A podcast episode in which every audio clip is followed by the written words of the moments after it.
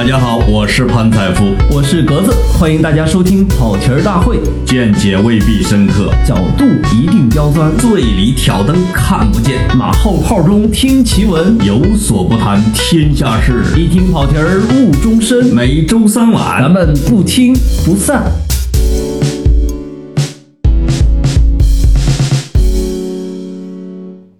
跑题大会的听众朋友们，大家好，我是格子，我是老潘。哎呀，我们俩这重聚在一起啊，实际上面对着很多很沉重的话题。对，就是呃，包括前几期啊，我们有意的谈了一些相对轻松的或者偏文化的话题，但实际上在这个背后，我们避掉了非常多的话题。没错啊，呃，奈何时间总不是。总是手中擎着玫瑰前来，这句话太绕了啊！反正意思就是有。我其实本来想说的很流畅的，不是？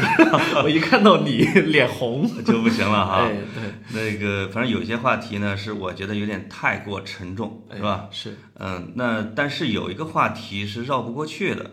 嗯，而且大家都在谈，又关系到每个人的切身利益。而且我们还觉得大众有必要知道更多的一点信息，以及理清一些头绪。没错，呃，你说的就是滴滴滴滴这件事儿。嗯，对对对，因为滴滴这几天来，就这是我这几年以来啊见过的最大的这个各种媒体传播量，嗯，以及最大的最整齐的情绪。对啊，所以呃，我觉得从里边来说一点稍微理性一点的啊。呃，但并不是说不一定是跟大众情绪或者反着来的。有时候，嗯，有时候很难。就是说，我们也在讨论一些选题的时候，经常会产生一些疑虑。就是说，这句话说出来，我们背后是有我们的理由和依据的。但是人们呢，往往拿这一句话来指责说：“你凭什么不这么想？”就说很多时候，别人也跑到我微博下面说：“说格子，你谈谈某个事情。”呃，有的时候呢。我觉得特别无聊，因为他其实想让我表达他的观点。对，有的时候呢，我就觉得特别的幻灭，就是说，假如我表达了一个不一样的观点，那其实他完全接受不了。所以我觉得啊，我们还是来秉承这个跑题儿跑不停的原节目的宗旨吧，对吧？其实就给人提供一多一种思考问题的方式。没错啊，不一定是要迎合，也不一定是一定要抬杠。哎哎，我觉得如果跟大家的感觉很像，你会有亲近感。那如果这个观点是你没有想到的，你可以想，这俩家伙说的是对的还是错的呢？你想一想，或许可以想想说我们为什么这么想。对对对，以及说经过或者你经过很理性的思考之后，你说他俩有可能是错的。那我觉得这个也没问题，这对我们俩来说是有好处的。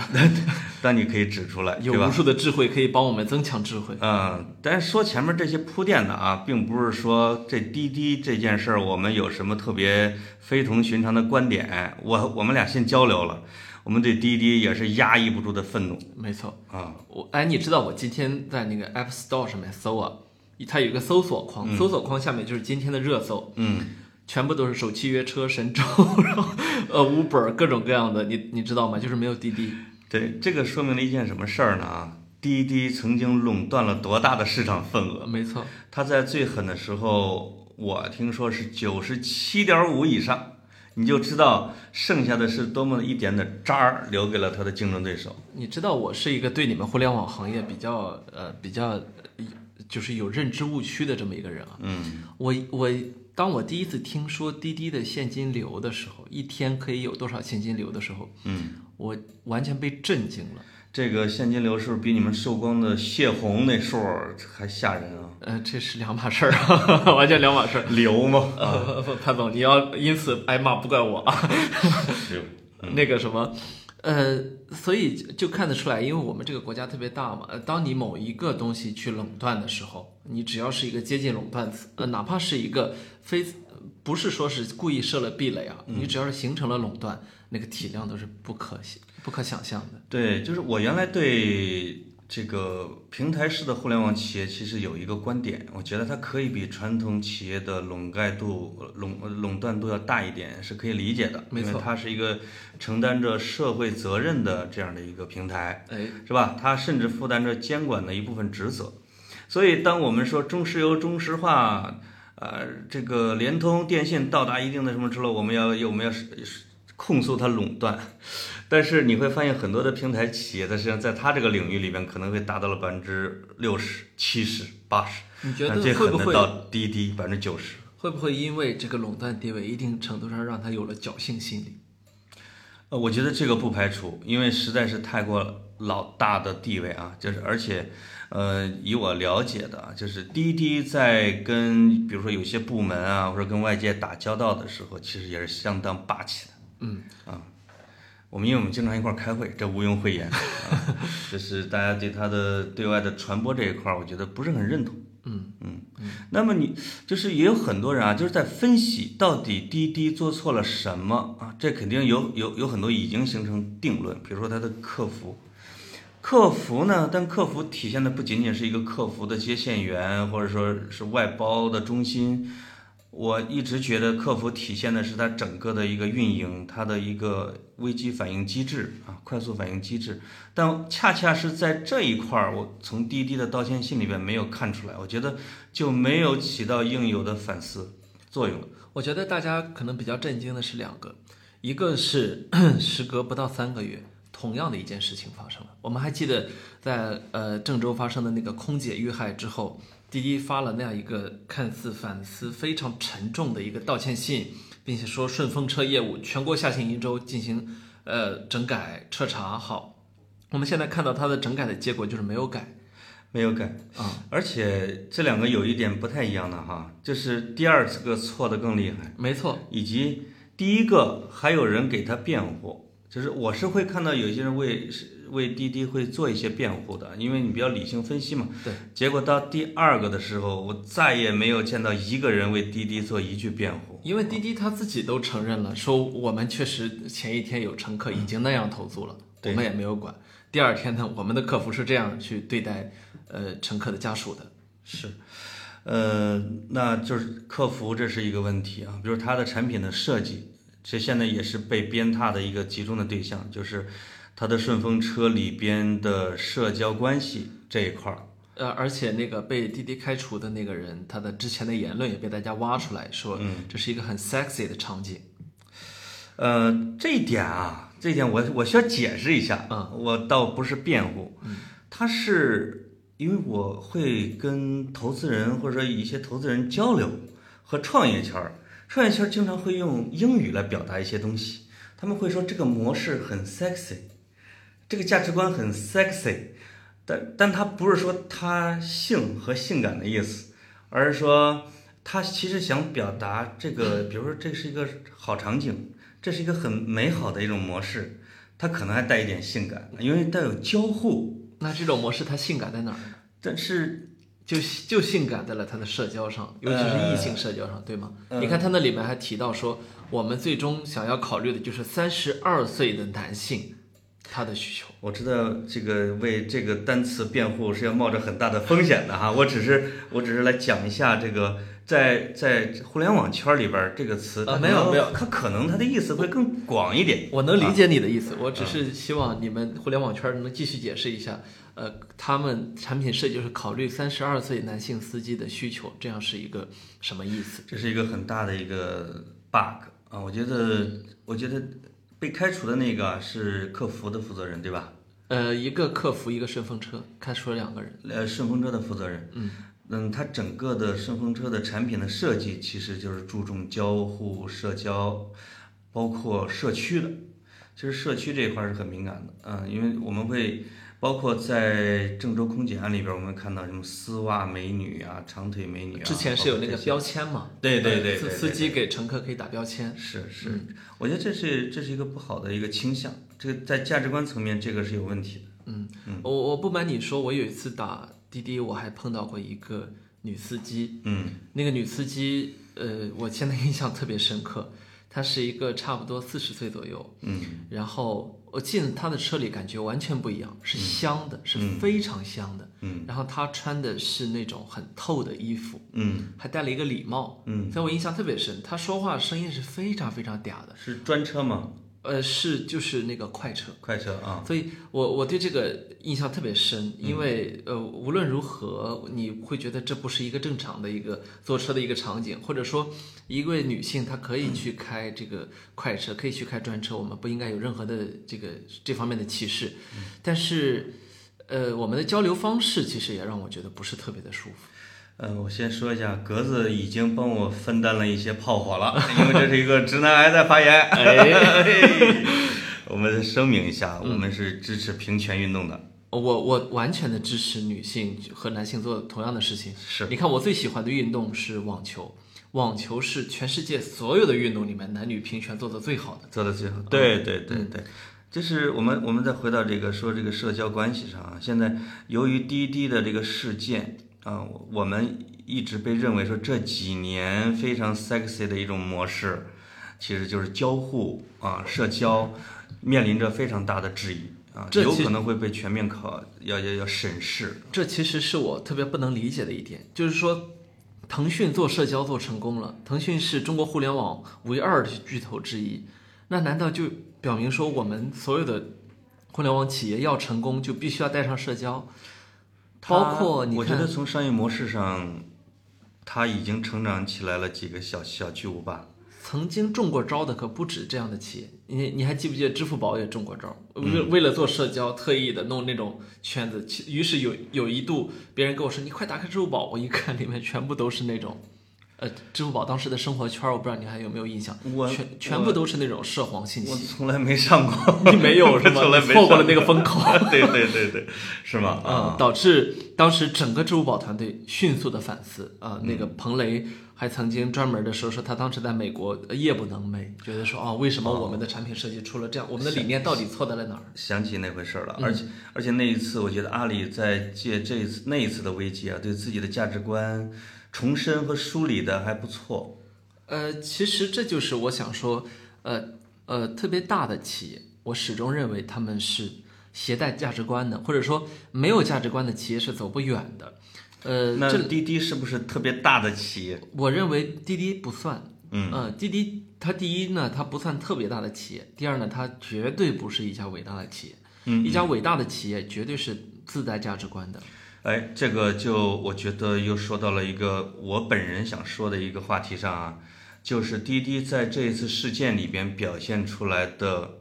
公关的问题。嗯，公关的问题其实也是价值观的问题。没错，对吧？在呃，在空姐的事件里边，滴滴出的这个价这个道歉信，其实我就不满意，因为它太过套路化。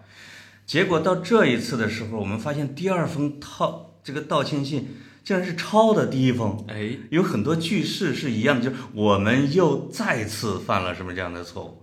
第二个，他表现出了。他竟然在里边说，在以后出现的刑事案件中，我们将给予三倍的赔偿，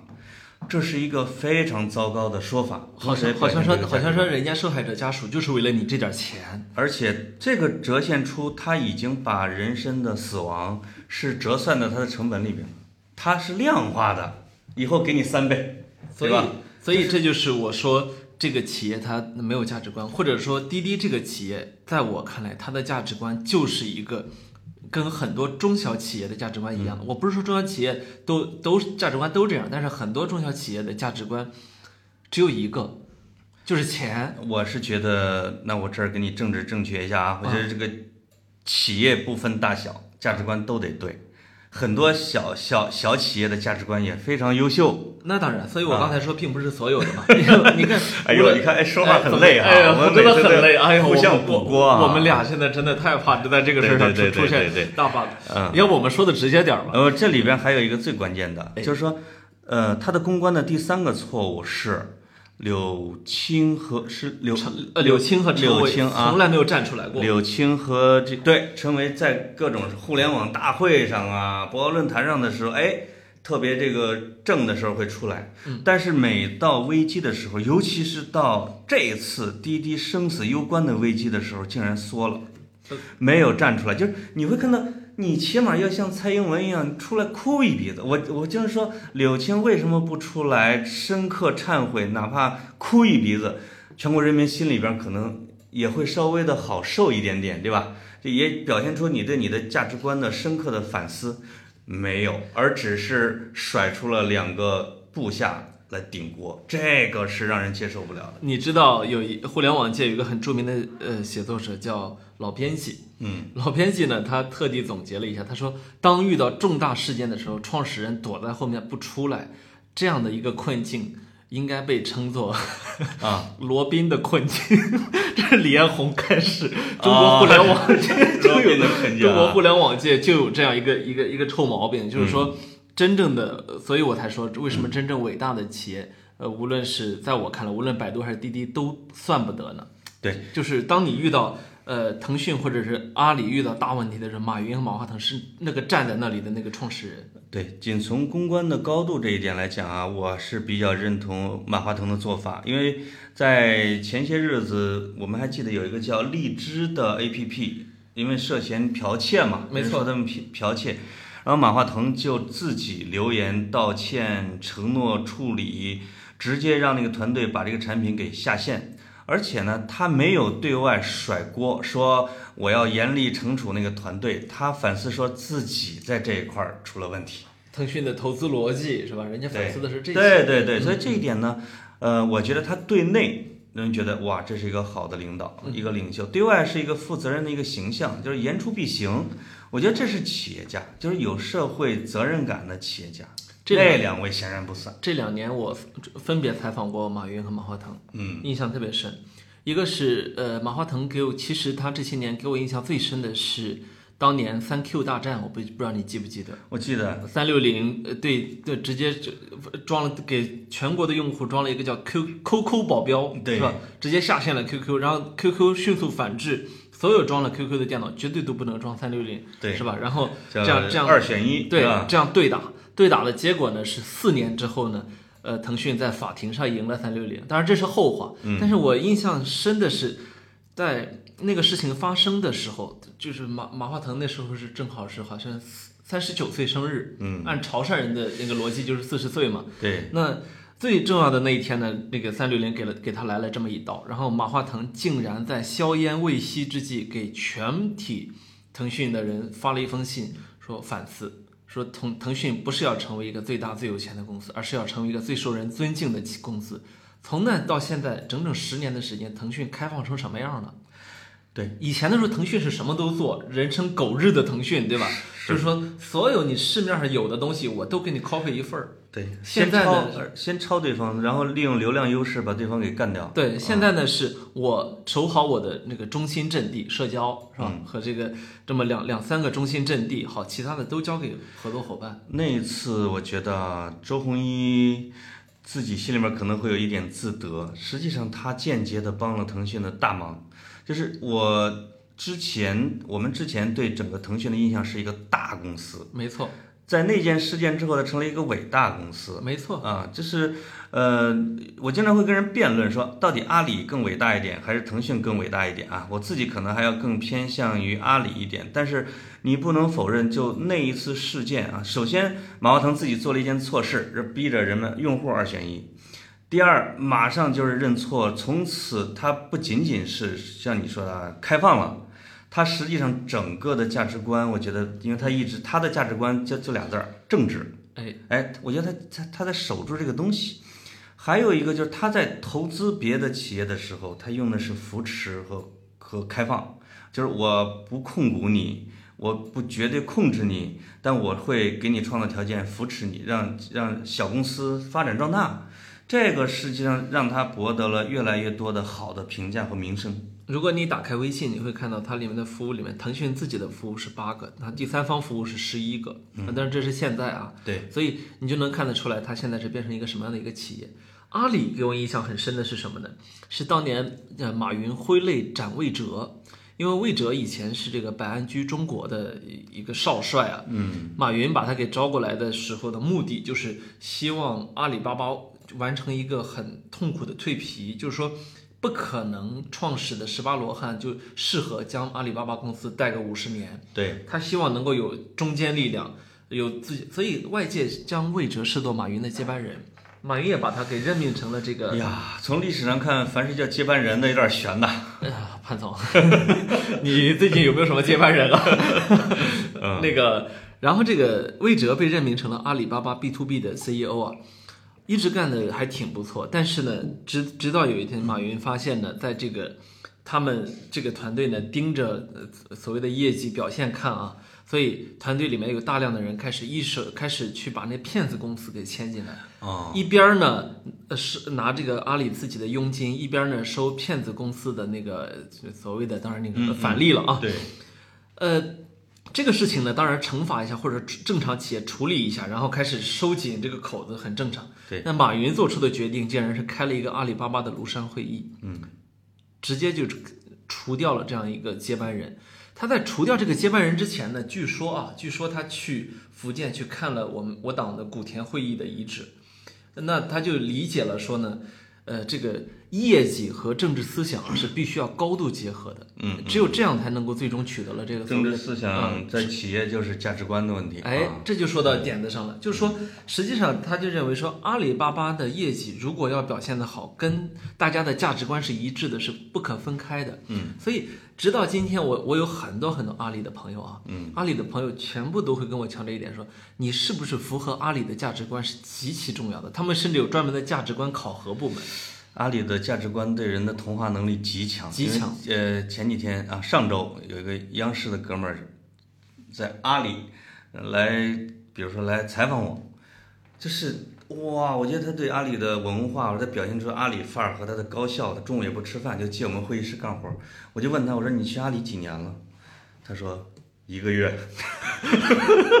我就知道阿里价值观的洗脑能力真的非常厉害。啊！曾经有一位阿里的他们的还是比较高层的一个一个人跟我讲啊，他说，你知道来我们有很多很有能力的人啊，想来我们这儿挣钱，嗯，当然他们过因为能力特别强，所以他们来我们这儿也确实可以挣到钱，也可以完成这份工作，但我得跟你说，他们会过得非常非常痛苦，如果他们不认可我们的价值观的话。是的，是的，这里边因为有大量的媒体人在阿里边待着哈，我也能感受到他们那种感觉。没错，嗯，就是我觉得综合起来看呢，不管是腾讯还是阿里，当然我们挑了是两个互联网最优秀的公司和两个最优秀的老板，对吧？是，但是它它毕竟它是个模板，就是这些发展到一定的阶段的大的公司，甚至能跟国外的，比如说要跟要跟苹果是吧，或者要跟全世界前十的互联网企业这，谷歌当然不包括百度啊，竞争对手。我觉得包括小米，包括雷军的小米，它都有一点那样的，我觉得有一点点伟大的雏形在里面。没错没错啊，它都强调自己的价值观，而且是正向的。它可能在它发展过程中会做一些事情，但它一定能够，如果他是一个合格的企业家，一定能做个一个很很很大的转折、深刻的反省，并且能够否定自己。在这在这种层面上，我们在滴滴身上什么都没发现。他们根本不认这一卦，他们的的确确是一个认我我觉得资本啊，很多时候它是非常好的，它是扶持企业成长、扶持产业成长，但是呢，很多有很多的这种企业啊被资本用我们 家乡话说叫惯的不知道姓什么了。反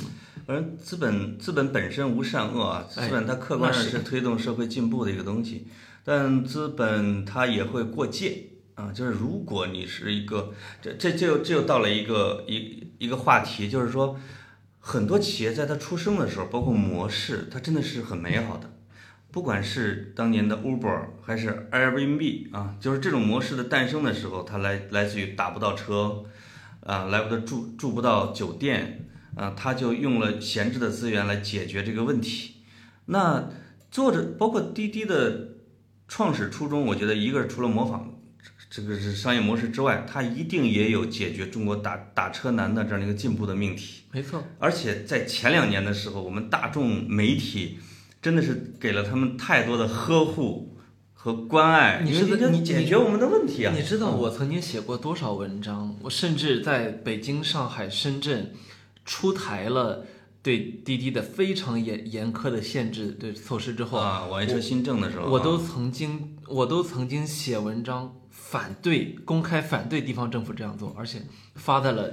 你知道的很重要的媒体上。那是所以，所以我其我其实，而且我以前写什么所谓的一南一北两声滴滴，有有心的朋友还可以去搜到这样的文章。嗯，这我以前写过可能不下四五篇关于滴滴的十万加的文章，我的意思，而且我是一个自费成为滴滴钻石用户的这样一个一个用户。那真的是，我觉得你作为当时啊，我们都是当时滴滴的拥趸，因为我们深受出租车之害啊，没错之苦。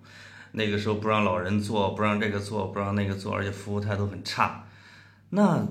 是怎么眼睁睁的看着他走到了自己的价值观的对面儿去了呢？我觉得，这是不是一个宿命？我觉得正是因为没有价值观，所以才走到了价值观的对立面。你刚才说的其实不是价值观，嗯你说的是一个问题。嗯，他们提出了解决问题解决了一个解决问题的方案，对，但那未必是他的初衷，没错。对吧？如果他一直说奔着那个问题去解决的，他就不是这个路子，这个路子太野蛮了，太野蛮生长了。今天我们看到滴滴出的这些问题，还是和呃和那个各地的政府去限制网约车发展是完全是两个问题。我有时候会在开会的时候讲啊，就是也是外界交流开会的时候说，滴滴之所以走到现在的这个样子，一方面当然是外部的因素，但是你完全不能排除是滴滴让自己走到现在没错，啊，它的过度的垄断，就是你如果按照我们反不正当竞争法，滴滴的那个超级补贴是绝对违法了，因为你一块钱打十公里，那最狠的时候，你把你的竞争对手全都给耗死。对，结果你占了百分之九十以上的流量啊，那你占完这些客户和市场之后，你并没有尽到一个社会企业它的责任，而只是以资本到家，以整个大的我要赚多少钱赚多少钱，那实际上它就在价值观上一直没有调整好。对。啊，那一直还要奔着什么三百亿估值、五百亿估值、六百亿美元估值去想的全冲这些，想的啊全部都是钱这回事儿。是，所以呃，我觉得到他的近一年来，或者一近一两年来，无论是从公众到媒体到政府层面，其实对滴滴是有点讨厌的。哎，嗯嗯，这个也我也不隐瞒我自己对他的这种情绪上的问题，因为我打车的费用越来越高，对吧？我 我作为自费用户，我的我的我我的感受更强烈，你知道吗？嗯，当然我也没坐过顺风车，因为体验不太好 我也没有坐过。啊。嗯呃，坐过一两次，我觉得体验不太好，就就没法再坐了那个东西啊。嗯，而且它的快车体验也不好，它只有专车体验还行，但那是很贵啊。所以呃，我们眼睁睁的就看着这个企业实际上走到了从最初的大家都支持，到现在全体都反对，这在中国互联网界应该也是独一无二的，没错。太能造了。所以，所以可见一个呃缺少价值观或者说价值观混乱的企业，呃，有时候大家可能觉得眼前没什么，但是你如果放长远，这还没多长远，这才三五年的时间，是就把自己给玩死了。就是当他比如说遭遇政府监管，或者说地方政府过严的规范的时候啊，我们去为他呼吁。我们作为媒体是很同情他的。过了一两年之后，你才发现这怎么了？我这我当时为你呼吁，现在就有点啪啪打脸，打自己脸的那个感觉了。其实我倒没觉得打脸，因为我我所呼吁的是另外一件事儿，我们所呼吁的是政府能够去更多的让新经济继续成长，是而而不应该用人为的过多的，你比如说连车的轴距的，我们做个车和车轴距有什么关系？这样的都要限制一下。哎你说到这儿，我我就会觉得真的是有一句话一定要千叮咛万嘱咐，就是说不能因为滴滴这一个孩子毁了一锅汤。哎，你不能说倒了滴滴这个洗澡水就把孩子也倒出去。对，就是嗯不能对整个的互联网平台企业，甚至说对整个互联网企业都产生了这种不信任，严重的不信任。我觉得有这样的一种情绪的一种方向。我觉得我们一定得对我们的讨论的问题，因为呃，英语叫那有一个单词叫 specific，就是说你一定要把这个问题讨论的非常精确。就事儿论事儿，一定是我们这个社会所需要的一个能力。就滴滴论滴滴，就滴滴出现的问题论这个问题，而不要但凡是跟这个标签有一点点关系，嗯都可以让你一棍子打倒。现在我我我感知的啊，互联网创业界真的是有一种人人自危、风声鹤唳的感觉，总觉得这个滴滴引发的监管之手随时可能砍向自己，所以这个实际上对我们的比如说创业环境啊，整个市场经济的环境，我觉得是不利的。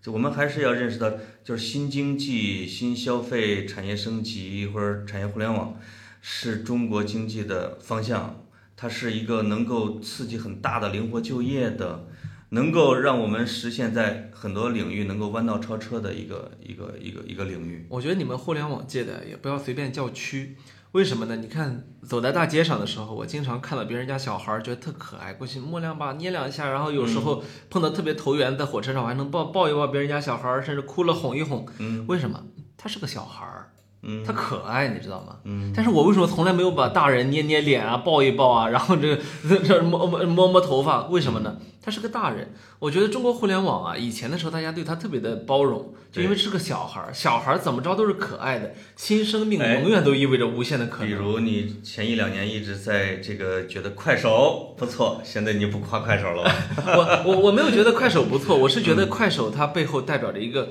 非常真实的中国，它代表着中国非常大的一部分需求，而这部分需求不应该被我们这帮所谓的中产阶级的趣味给摒作为一个农民的孩子，发自肺腑的这是哈。我我实实在在的说，我确实也享受不了快手上那些视频。